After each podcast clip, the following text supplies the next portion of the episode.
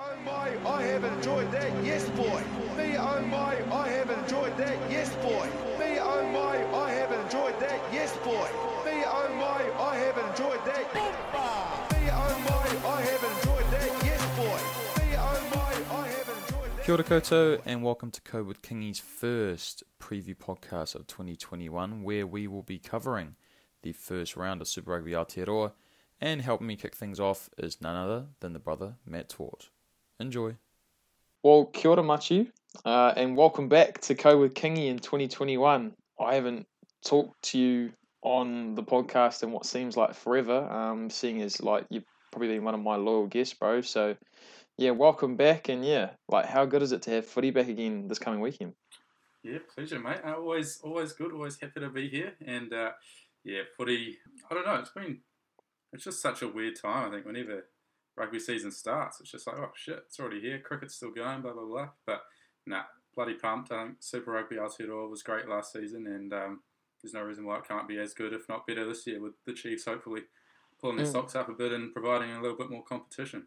Yeah, hundred percent. I think that the big learning that I'm looking to get, I guess, some insight on from the from the weeks to come, is just how the coaches look to work their squads because there was quite a high attrition rate last year, obviously with playing these derby matches week in week out, and so I think that this is actually going to be a test of a lot of teams' depth, um, which some teams have in boatloads and some teams seem to lack.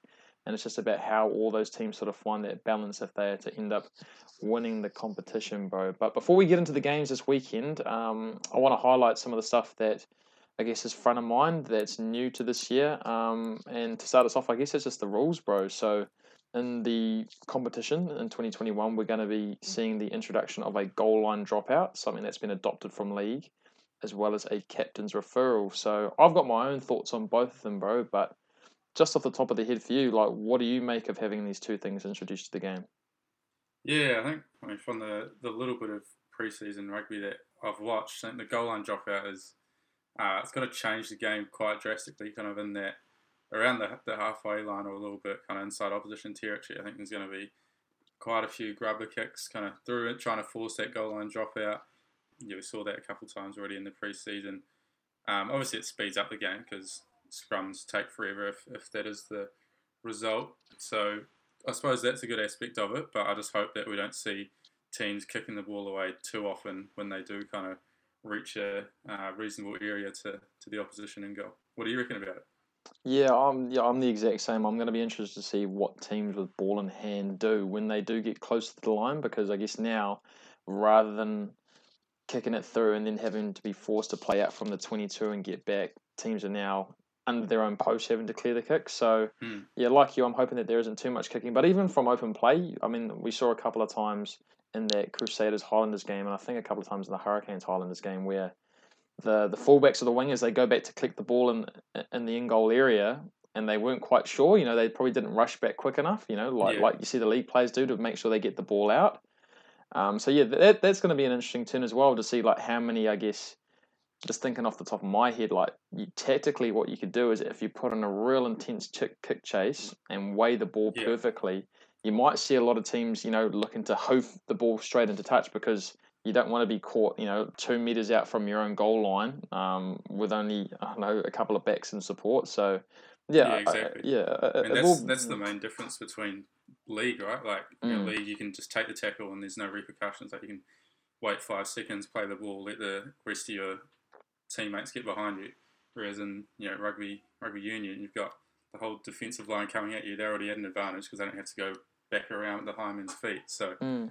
Yeah, it's like it's quite a different rule, even though on face value it's the exact same. So yeah, I think there's there's going to be a few different ways that teams use it, and probably a, a pretty strong advantage to be found out when a little bit of trial and error does take place.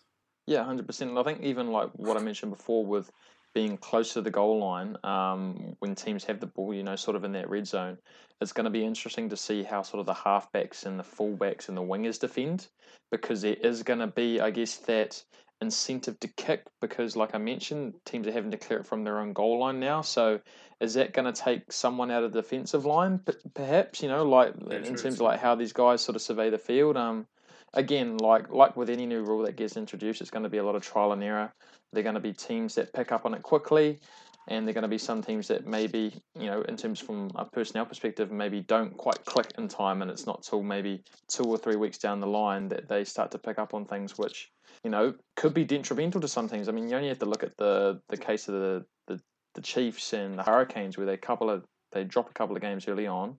Um, more so for the Hurricanes, really, that they string together all these wins, but as a consequence of losing their opening games due to some you know poor decision making, they don't put themselves in a position to win the competition. So, yeah, uh, like again, like we saw last year, it's pretty much who gets out of the box the fastest and who can hold that lead. But then, yeah, getting over the captain's referral, like just for me, bro, like I'm all for like making the correct call in the game and having the opportunity to look back on stuff. But I'm I'm just really hoping that it doesn't slow it down too much because I mean, what we've seen in league is that players do it, and yeah, they, they have talked about like that, that 10 second timestamp where you can argue what the referee's um, decision's been, but yeah, like part of me, like with all this sort of stuff, I accept that the referee's going to make mistakes.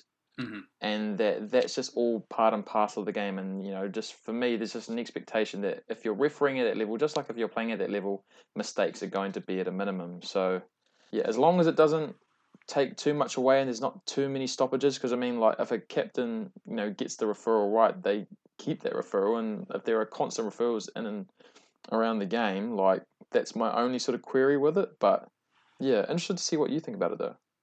Yeah no I'm not a fan of it. I think referees well TMO involvement especially has become so prominent in the last couple of years. So we're already getting stoppage after stoppage of you know potential foul play or dangerous entry into the ruck, or there was an offside two phases ago. So that's already slowed the game down so much. Like we saw that heaps at the World Cup last, oh, whenever it was, two years ago now almost, isn't it? So yeah, we saw that heaps then, and, and now to be having the captain's challenge added in there as well. It's just a bit of a technology uh, overload for, for me, being the rugby boomer that I am. Yeah, I can't take anything out of that argument, bro, or go against that. I'm yeah, I'm more so leaning towards your side, man. But speaking about the footy and who's going to be adopting all of these rules, um, like we said, are the players in the 2021 competition. Where on Friday night we have the Highlanders taking on the Crusaders at Forsyth Barr for the season opener. Um, and so I'll start with the home team, bro. Um, it's got three quick points to jot through, like I will with all the other teams. Uh, who's your ideal Highlanders back three? Now I know they've come out and named their team today. Um, and I'm sort of skeptical with it, but like for you, like who would you have gone with, knowing you know what personnel they have at their disposal at this current point in time? Yeah, I was um, I was a little bit surprised. I'm assuming Vilimoni is injured, given that he's not on the bench or in the, the starting team. I would have had him at fullback. Solomon Alaimalo's handy. I, I, rate him a lot. I would have had him on the wing, and then uh, Jona Nareki. I, I love him too. So that would have been my starting back three. But yeah, obviously question marks around Koroi's health, given that he's not even in the 23, unless they're just putting him aside for the sevens. I'm not too sure. Do you know anything there? I think from what I saw from some of the highlights that I've seen, I think he's with the sevens. Um, I think he might have made a commitment to that team uh, right. under the impression that the Olympics are still going ahead. Um, okay. On top of maybe you know the competition in his position, you know I'm not too sure, but I know that he's with the sevens, so that's the thing from his absence. Gotcha. Yeah, I suppose that, that makes a little bit more sense then. But um, yeah, no, I think, I think Garden Bishop's interesting one, like pretty untested at this level. Might even be his debut. I'm not 100 percent sure. So he's like he's been good enough in the um, Mitre 10 Cup, and he looked pretty handy in pre-season. So yeah, no, keen to see how he goes. Connor Bishop is an interesting one. Not to say that I don't think he has the potential to play at this level, but he's obviously made quite an impression during the preseason. I've seen a lot of articles mentioning um, him putting together some strong performances, but I don't know. For me, I feel like for a, for a season opener, well, I guess this is Tony Brown's you know first go around as a head coach, and even looking at the, the, the team he's deployed even to the midfield with Sio Tomkinson and Nani Punivai at centre, it seems like he's trying to stack his back line with as much X factor as possible. And that's not to say that I'm not a fan of X factor, but I would have preferred to have seen someone like a Michael Collins potentially at centre. I thought he put together um, quite a strong case to to be their 13 at the back end of last year and even through Mitre 10 Cup. Um, but yeah, like, I, I can't fault with where Brownie's gone, but yeah, I'd sort of envisaged having Mitch Hunt at fullback, Ioane at first five, sort of that pivot stuff that I thought again worked quite well last year. and then on that right wing moving Alaimalo there, and then yeah, of course having Jona Nareki there. But yeah, the, I, I'm guessing like with the changing of the guard, like I mentioned just before, the the thing for the Highlanders last year, um, outside of their tight five and maybe not being able to compete as much as some of the other um, big fellas rolling around the country, was that they probably didn't have the strike power or that ability to make something out of nothing like they'd had with the Ben Smith and a Waisake Naholo. So maybe this is his attempt to try and unearth some bolter and just run with it because like like we've seen with a lot of wingers that come onto the scene who you don't really have a lot of tape on, they can sort of hit the ground running quite quickly. And all they need is a bit of confidence and a bit of front football and then bang, they're off doing their thing. But like I mentioned, just to move on to my second point, uh, Mitch Hunt is starting at first five in place of the All Black Josh Ioane. Are you for that or against that? Nah, I'm, I'm against that. I think um, we spoke about it a little bit last year. I mean, to be honest, I'm happy that Ioane is not at second five because that was an absolute shit show. But I still would have loved to have seen him start at first five. Like nothing, nothing against Mitch Hunt, but I think it's pretty clear um, the the talent levels there are clearly in favour of Josh Ioane in, in my mind. So um, a little bit confused as to why Tony Brown's going with Mitch Hunt there. Was, yeah, even you know the, the new coach. I thought that might have given Ioane a fresh start and given him the um, the number ten jumper from day dot, but not the case. So yeah, I'm hoping that it's a couple games away. Yeah. Now, like, don't take this. Um, we'll, take this with a grain of salt. From what I've heard, is that Josh Ioane came into Super Rugby last year, maybe lacking a bit of fitness. Now I know that he had the injury going into Super Rugby Aotearoa, but I think even prior to that, there might have been a question mark around that. Oh, this is the stuff that I've read. I I, I don't know Josh Ioane from a bar of soap, and I don't want to throw any slander his way, but I'm not sure. Maybe that went into maybe the thinking around having Mitch Hunt start at first five. Maybe Brownie just prefers him, and Aaron Mauger thought that Josh was his guy when Tony was more like a, a Mitch Hunt guy to begin with. You know, seeing as at the start of last year they put him at ten. You know, given that he's not as big a body as Josh, and maybe that's the reason why they decided to move Ioane to twelve. Um, but yeah, I, I just thought that 10 15 tandem worked quite well at the back end of last year. But again, yeah, it's obviously want a little bit more punch. But yeah, hopefully this doesn't spell the end of, uh, I guess, like a starting gig for Ioane. And maybe this is maybe the, the kick up the arse he needs if there is something on going on behind the scenes. Or potentially he moves to another franchise, maybe one in yellow. Um, I'm not sure. I, I, don't want to hint at that Get too him much. up here. Get him up here. no, Jackson's Tag him doing. in the Insta post. Josh Ioane. Yeah, we'll see what happens. All right. Um. Well, my last point with uh, the Highlanders is their forwards. Now they've lost quite a key guy who, or who I thought was a key guy in Dillon Hunt. Um, and they've replaced him with Billy Harmon. But I'm guessing that once James Lentjes comes back to full fitness, given he was the captain last year, he'll look to usurp that role. And they've even got a Japanese international coming in. But I mean, I think I just read earlier today that he's out for majority of the season. Um, that Kazuki Himino, I think his name was. oh really? Um, yeah, so it's another blow for them. Uh, well, there we go. Latest and breaking news on COVID Kingy. if you if you're already like getting in on this now, um, but yeah, I mean for you, like their forwards punched well above their weight um, when they sort of did come right uh, in Super Rugby Aotearoa. But are you expecting much of the same, or do you hope that they will be an improved outfit, banking off what they'd done last year? Yeah, I mean, I think I think they'll be solid enough again. Like they, they lost Josh Dickson for I think it was about the back half of last season, which uh, which hurt them quite clearly. Um, Pari Pari Parkinson will hopefully be back shortly as well. So those are pretty two pretty good locks there. The Lucy's, uh, yeah, it's pretty pretty good bunch. Same with the front row, but when you compare it to the likes of the Crusaders and the Blues, it's just such a far cry from from what they have. And to be honest, I think that'll be pretty obvious come Friday night when they take on the Crusaders. Yeah, yeah. Um, I'm very interested to see that match up. I'm hoping that it's a close game, and I think that the backlines might be up for it. But yeah, that tight five, I'm not quite sold on, especially with not having um, Pari Pari there, and even Shannon Frizzell's form towards the back end of last year. I mean, he was a monster um, during Super Rugby Aotearoa, but couldn't quite carry that over to the All Black level, and I'm hoping that that doesn't do anything to his psyche or to his confidence come this Friday. But rolling on to the Crusaders, though, um, they've got a couple of injuries of their own, with Braden Ennor and George Bridge being out, which would have made picking Will Jordan an easier task. I mean, like, I was the one singing his praises last year, like the rest of the country saying that he needed to play. but of course they had a couple of other players in his position. And again, the Crusaders have named their lineup for today, and they've put the young buck Dallas McLeod at second five. Now, would you have done that? Um, yeah, it was a tough one with, with David Havili getting injured last week, but obviously he would have been the the go to guy there. Yeah, to be honest, I don't really don't really know which other avenue I would have would have taken there. I mean, he's he's proven to be like a, a, decent enough player as is going up against like Sio Tomkinson. Man, like he's not not a great attacking player anyway. So, I, I yeah, I, I think Dallas McLeod will be fine there. Yeah, totally. I mean, yeah, I, I think that had David Havili not got injured, he would have started at second five. That would have been my thinking. But I'm hoping that the young fella does go all right. I, I wouldn't have been deterred had I seen potentially Leicester Fainga'anuku move into centre and keeping Jack Goodhue at second five because that was sort of like my thing. Yeah. It's like, well, if Jack Goodhue's playing second five for the All Blacks, is Razor going to keep him there? But that's not the case, or at least for the time being. So He's I guess in we'll full FU mode after not getting the coaching gig.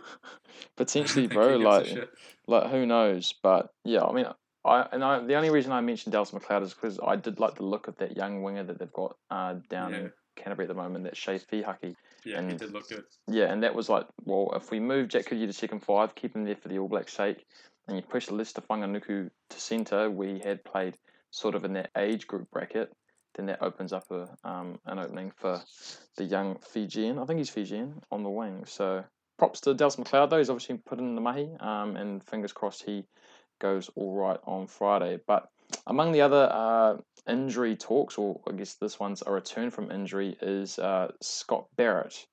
Uh, and he's only bolstered that forward pack, which already boasts the likes of Sam Whitelock, Joe Moody, Codie Taylor, Cullen Grace, who's an All Black now, Tom Christie, who was a bolter last year, and even the returning Ethan Blackadder. So, given the boost that forward pack has had, with the guys who've had an All Black campaign under their belt now, and the ones returning from injury, or the ones they didn't have um, available for selection, are the Crusaders better this year than they were last year? Yeah, honestly, I think they are. They pretty much didn't lose anyone. Like Billy Harmon and Fetuli Paea were kind of the only two guys that, that played last season that they lost. And then they, they didn't make any massive additions, but obviously Scott Barrett being back is, is huge. So um, I think it is fair to say that they, they are better. And then the young bucks that they do have, another year under their belt, like they're only going to improve, you've got to imagine. So barring any injuries, I think they are going to be a better side. And yeah, I think they're clear front runners for the competition. I, I yeah, no, no, 100%. I think that anytime you have players coming back with an All Black um, bit of experience under their belt, and then having the likes of Scott Barrett, I mean, your skipper come through. Uh, yeah, I guess it only spells well for the future. But then, even building off that, bro, to get to my last point with the Crusaders, uh, Richie Mo'unga has been the guy in Super Rugby the last three or four years, and he's done it having Beauden Barrett nipping at his heels. Now, I'm not sure if that was a good thing and something that sort of kicked him on to maybe put in the extras while nobody else was looking, or whether or not he didn't even like notice it at all. But Beauden's not here in 2021. He's over in Japan. So, what are you expecting from Mo'unga? Do you think he's going to take it to another level? Or do you think he's going to rest on his laurels? Well, not rest on his laurels, but just be the same guy that we've seen the last couple of years? Yeah, I, I think we'll get much of the same. Like, it's not like when he's played in years gone by that he's been, you know, reserved and super cautious about his game in fear of, you know, making a mistake and, and losing ground on Barrett or anything like that. Like, you know, he's he plays a such a, a game that with I suppose less pressure now, then yeah, I don't see any reason why he would change his game. So I think we'll we'll pretty much see a, another ripper of a season out of him, and um, yeah, I'm sure he'll he'll show that on Friday night. Yeah, I mean he's just he's a he's a wizard, and I mean like in fairness, he does have a bit of a Rolls Royce Ford pack to roll behind, but I think for me, as someone who had cast his doubts about him, given his um, his performances at the All Black level, they were never quite up to what he had done at Super Rugby, which is a given, you know, especially for someone so early on in his career. But I think that towards the back end of last year, where there were a couple of games, especially that Blues one where they played down in Christchurch, yeah. where he really just took the game um, at the scruff of the neck and managed to drag that Crusaders outfit along across the line. Sorry, and then even even in that game in, in Sydney uh, for the All Blacks, I think that he's shown that he does have the ability to churn out, you know, unbelievable performances at that test level. It's just a matter of making sure that I guess he nails his prep during the week and he gets the ball, um, you know, on the front foot, or, or even if he's playing behind the back foot, it's just about making sure that he's in control. Because I think that 10 15 access with Beauden Barrett, a lot of the time they found themselves stepping on each other's toes or not knowing when to come in and when to come out. Whereas I think now, I think we'll see an even bigger star personally, like, and, and that's sort of hard to believe given like what he's achieved. But yeah, I do expect big things from Mo'unga in 2021. But all that being said, bro, um, who do you have winning and and yeah, and by what margin on Friday night? Yeah, I think um, as you can probably tell from what I've said so far, I think the Crusaders will have this pretty easy. Obviously, the Highlanders being at home is a, a big boost for them. Forsyth Barr has proven to be a little bit of a tough place to win in the past, but no, I can't. I just can't see the Crusaders losing this. Like they're so much better on paper. That four pack is just so good, and then the back line's not far behind them. Compare that to the Highlanders team. That's you know it's quite young, very patchy with the class of players. Like you know, obviously Aaron Smith's amazing, but then there's the likes of Jack Regan and you know Connor Garden Bishop, who's a very young fellow out on the wing, going up against um, couple of the, the best backs in New Zealand. It's um, yeah, I think it could be a long night for the Highlanders. So I reckon Crusaders by we'll say twelve. Hmm. Now, yeah, I'm in total agreement with who's going to win the game. I think the Crusaders, off the back of all that experience they've got coming back into the team and the Highlanders' lack of it, uh, that, that, yeah, the Red and Blacks will walk away um, from Forsyth with the W. But I'm I'm actually going to pick a closer game. I, I feel like the Highlanders will be up for it. All the students will be up for it, coming back from all the different parts around the country. And yeah, I'm going to go by five. I think it's going to be a closer game than what people expect. But yeah, I guess we'll just have to wait and see how the action unfolds. Um, but rolling on to the second game, though, so we've got the Blues taking on the Hurricanes in the capital on Saturday night. Now, the Blues took a massive step forward in 2020, thanks in large part to their forwards.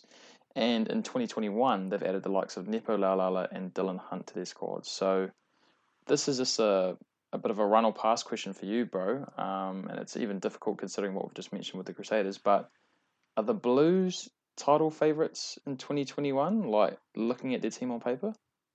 Nah, no, I think they're the second best team in the competition. But no, nah, they're not not as good as the Crusaders, I don't think. Beauden Barrett, obviously not being there is is a huge loss.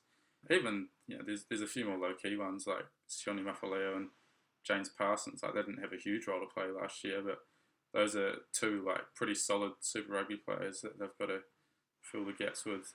You know, even if it is on the bench, um, those are two positions that get a lot of burn, even if they are reserved. So, nah, Crusaders clear title favourites for me. I don't know. I, I love backing. Well, they're not an underdog, but I like backing a non-favorite. And for me, when I look at that team on paper, you got two All Black front rowers and Ofa Tu'ungafasi and Karl Tu'inukuafe, who I'm guessing are going to start. And then on the bench, you've got Nepo Laulala and Alex Hodgman, who are also All Blacks.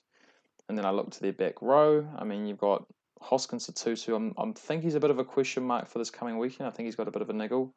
I think you got Blake Gibson, Dalton Papali'i, Kiri Ioane.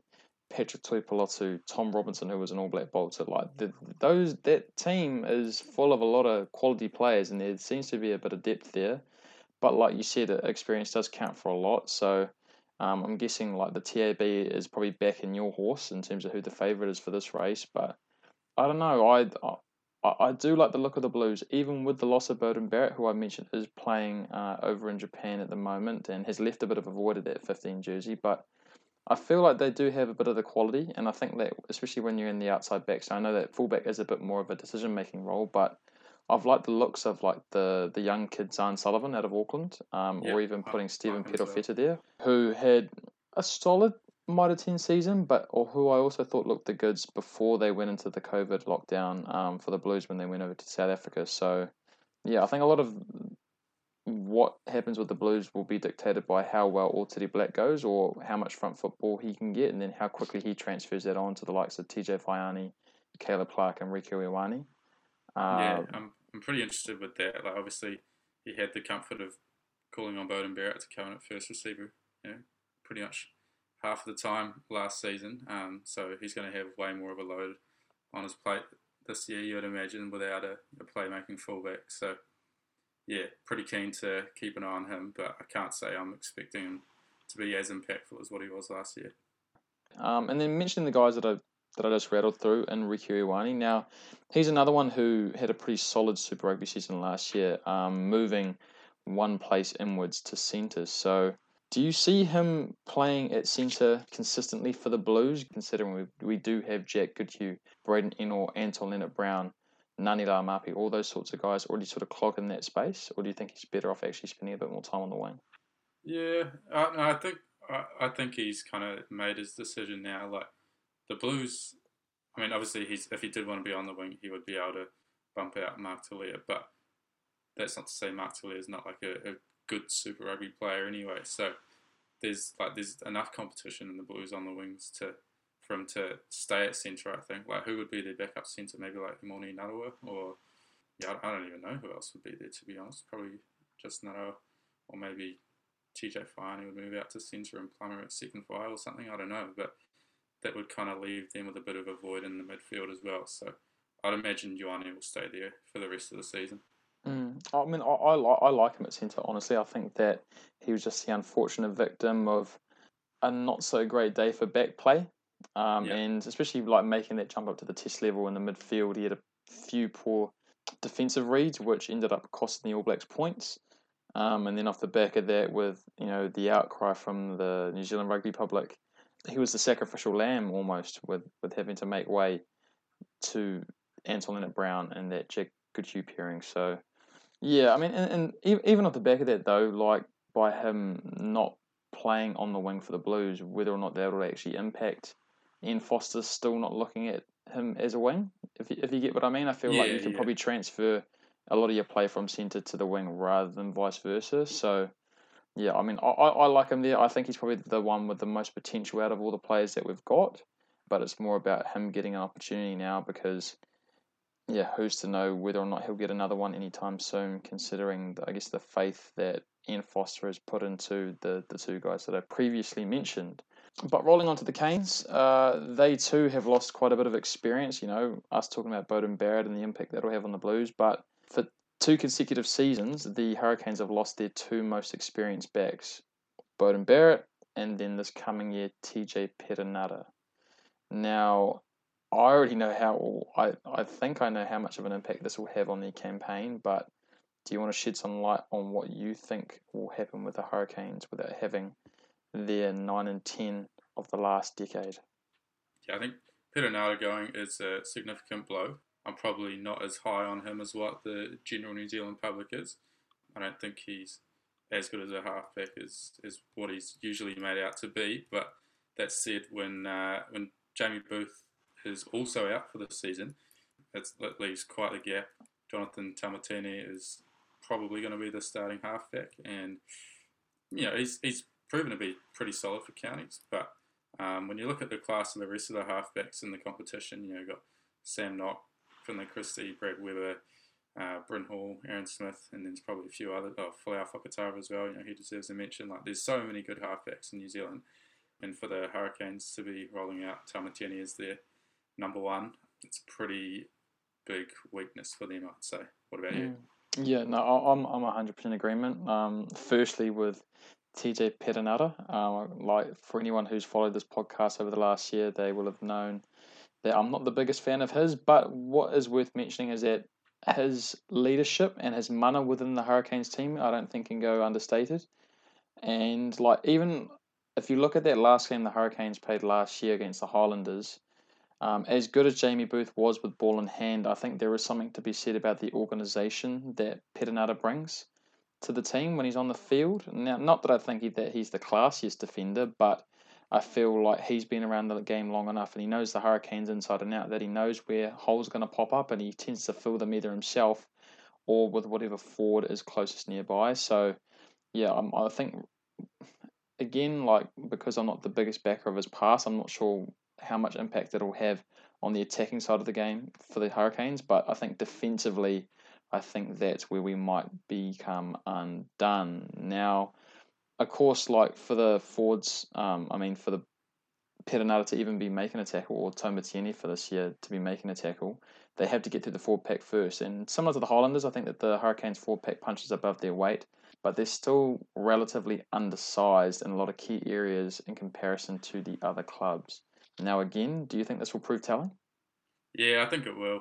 It's kind of been the Achilles heel of the Hurricanes for, for God knows how long. I mean, you know, even that like 2016 title winning uh, tight 5 wasn't, you know, amazing. But this year's one, again, is, is nothing special. You know, Dane Coles and Moore is two hookers as good as what you could ask for. But then outside of that, there's not a heck of a lot to get excited about. I'm a big fan of Isaiah Walker-Leawere, but he doesn't seem to get a lot of burn uh, at least in the starting team. So I'm, I'm, hoping that he can kind of get his way in there and, and partner up James Blackwell shortly into the season. And then you know Tyrell Lomax, obviously an All Black, and he's um, he's a handy enough player. But yeah, when, as as I kind of went back to before, like when you compare it to the Crusaders and the Blues, um, that tight five is just quite a way off the mark, and and that's going to be huge, especially you know set pieces so important with referees becoming more and more strict with the whistle at those points of the game. I think that the biggest thing for me, and again, know, I mean, I mean, no disrespect to any of the forwards um, in the Hurricanes, but I think we do have quite a few toilers, and it's awesome to have toilers. You know, they're going to be guys who are going to go out there, and you know that they're going to put together, you know, seven out of tens practically week in week out. But I think that the Hurricanes do lack a bit of punch. Um, and I think that Tyrell Lomax certainly made a huge impact coming in last year to steady up the scrum.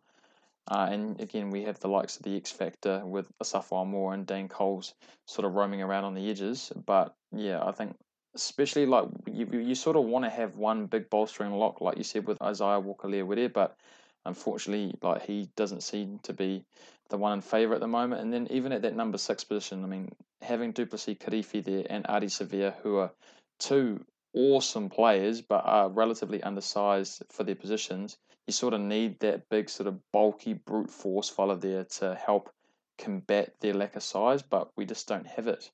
So yeah, I, I, like you said, comparing our loose forward trios and their combination in comparison to the Hurricanes, I think that yeah, it could prove again to be one of the weaknesses for them. But yeah, again, um, rolling onto the backs though, uh, similar to Richie Mo'unga, who we previously mentioned, Jordie Barrett has come into his own the last few seasons and looks, by all accounts, to be the All Black 15 in 2021 with his brother's departure. Now, he was the man last year when he came back. Of course, he missed the first two games, which the Hurricanes dropped, and then they went on that winning streak. And yeah, he was, from what the teams voted, their MVP. So, do you think that he can take his game to another level this year and help that the Hurricanes avoid the wooden spoon, or is that job too big for one man? Yeah, I think he's um, he was great last year when he um, when he came back. I think he makes such a difference. Like having even just the goal kicking, it's um, it's a massive massive tool to have when you can when you got someone who can boot it from you know, 55, 60 meters that's a huge advantage. And then I think defensively he was so much better last year as well. Like he really seems to have bulked up, even though it does, you know, even though he doesn't look massive. He had quite a few tackles where he was just like dominant over the ball runner, which is like quite rare for a fullback to have. So I think he'll be great this year. And, and to be honest, it's a it's another bloody good backline that the Hurricanes have. So I don't think they're destined for the wooden spoon, but um, I don't think they're title contenders either. I reckon they'll be finishing in third place, the uh, the Mighty Canes. Mm. Yeah, I had this chat with my, my old man actually the other weekend. He was saying that he reckons that the Hurricanes are going to finish last, um, simply of the fact that there hasn't been any real addition to their forward pack and the fact that they've lost their captain or co-captain at halfback and then not having seen maybe quite enough as he would have liked from that first five positions. So yeah, like you, um, I don't think they're going to finish last. I, I feel like they do have enough class and enough wow factor across the park to help them avoid fifth place. But at the same time, I feel like every other team's got the exact same amount of potential as the Hurricanes, or at least you know the Chiefs and the Highlanders do. I feel like they, on, on any given day, can knock off any of those top teams. Um, given what we've seen in the preseason, uh, so yeah, fingers crossed that's not the case. So yeah, why don't we get into the, who we think's going to win on Saturday night? So yeah, for you, who's going to win, the Blues or the Canes? Yeah, I've got the the Blues in a narrow one there. I think the know obviously being at the Cake Tin is um is, is big for the Canes and they, yeah, they did beat the Blues last year at home, didn't they? I think Jordie got that last minute penalty to Mm-hmm. to get the win. So like they they'll be confident enough going into it. And as I said before, like their their backs are probably as dangerous as anyone else in the competition. It's just um, you know, whether that forward pack can do the job. And as you touched on, like that that loose forward trio is is tidy enough, especially Kirifi and Savea. So I think the Canes are in with a sniff, but the yeah the, the Blues have just put together again like a, a really solid team. I think that that tight five, as we touched on, is just going to be a bit too dominant for the Hurricanes to really get any you know prolonged possessions with the ball and, and really score enough points to beat the Blues. So yeah, as I said, I think it'll be tight, but the Blues to to edge the Canes there, unfortunately. Yeah, I'm picking the exact same result, my man. I, I feel like the, the Hurricanes were overachievers in 2020.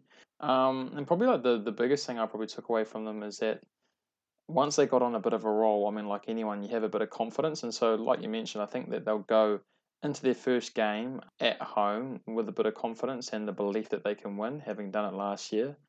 But like, like I mentioned, I, I just feel like that Blues forward pack has gone up another level um, with the two additions of All Blacks. And yeah, like while they may have lost Beauden Barrett, I feel like should they play, you know, Sullivan or Perofeta, I don't feel like with the backline that they have at their disposal that it shouldn't make too much of an impact as well, considering the the lack of authority that Barrett really played with before the end of that season. So yeah, I'm picking the Blues to win a narrow one as well, unfortunately. So yeah, that's um that's a wrap for round one of Super Rugby Aotearoa. Obviously, we had to come back on Sunday or Monday to get a gauge on like how well our predictions went, mate. So yeah, for the time being, my friend, uh, yeah, really appreciate you coming on again. Always a pleasure, mate. Never a chore, and uh, I'm sure we'll be recapping on Monday for a, a two from two prediction from uh, yours truly. All right, mate. I look forward to it. Catch you later. Catch you then, mate.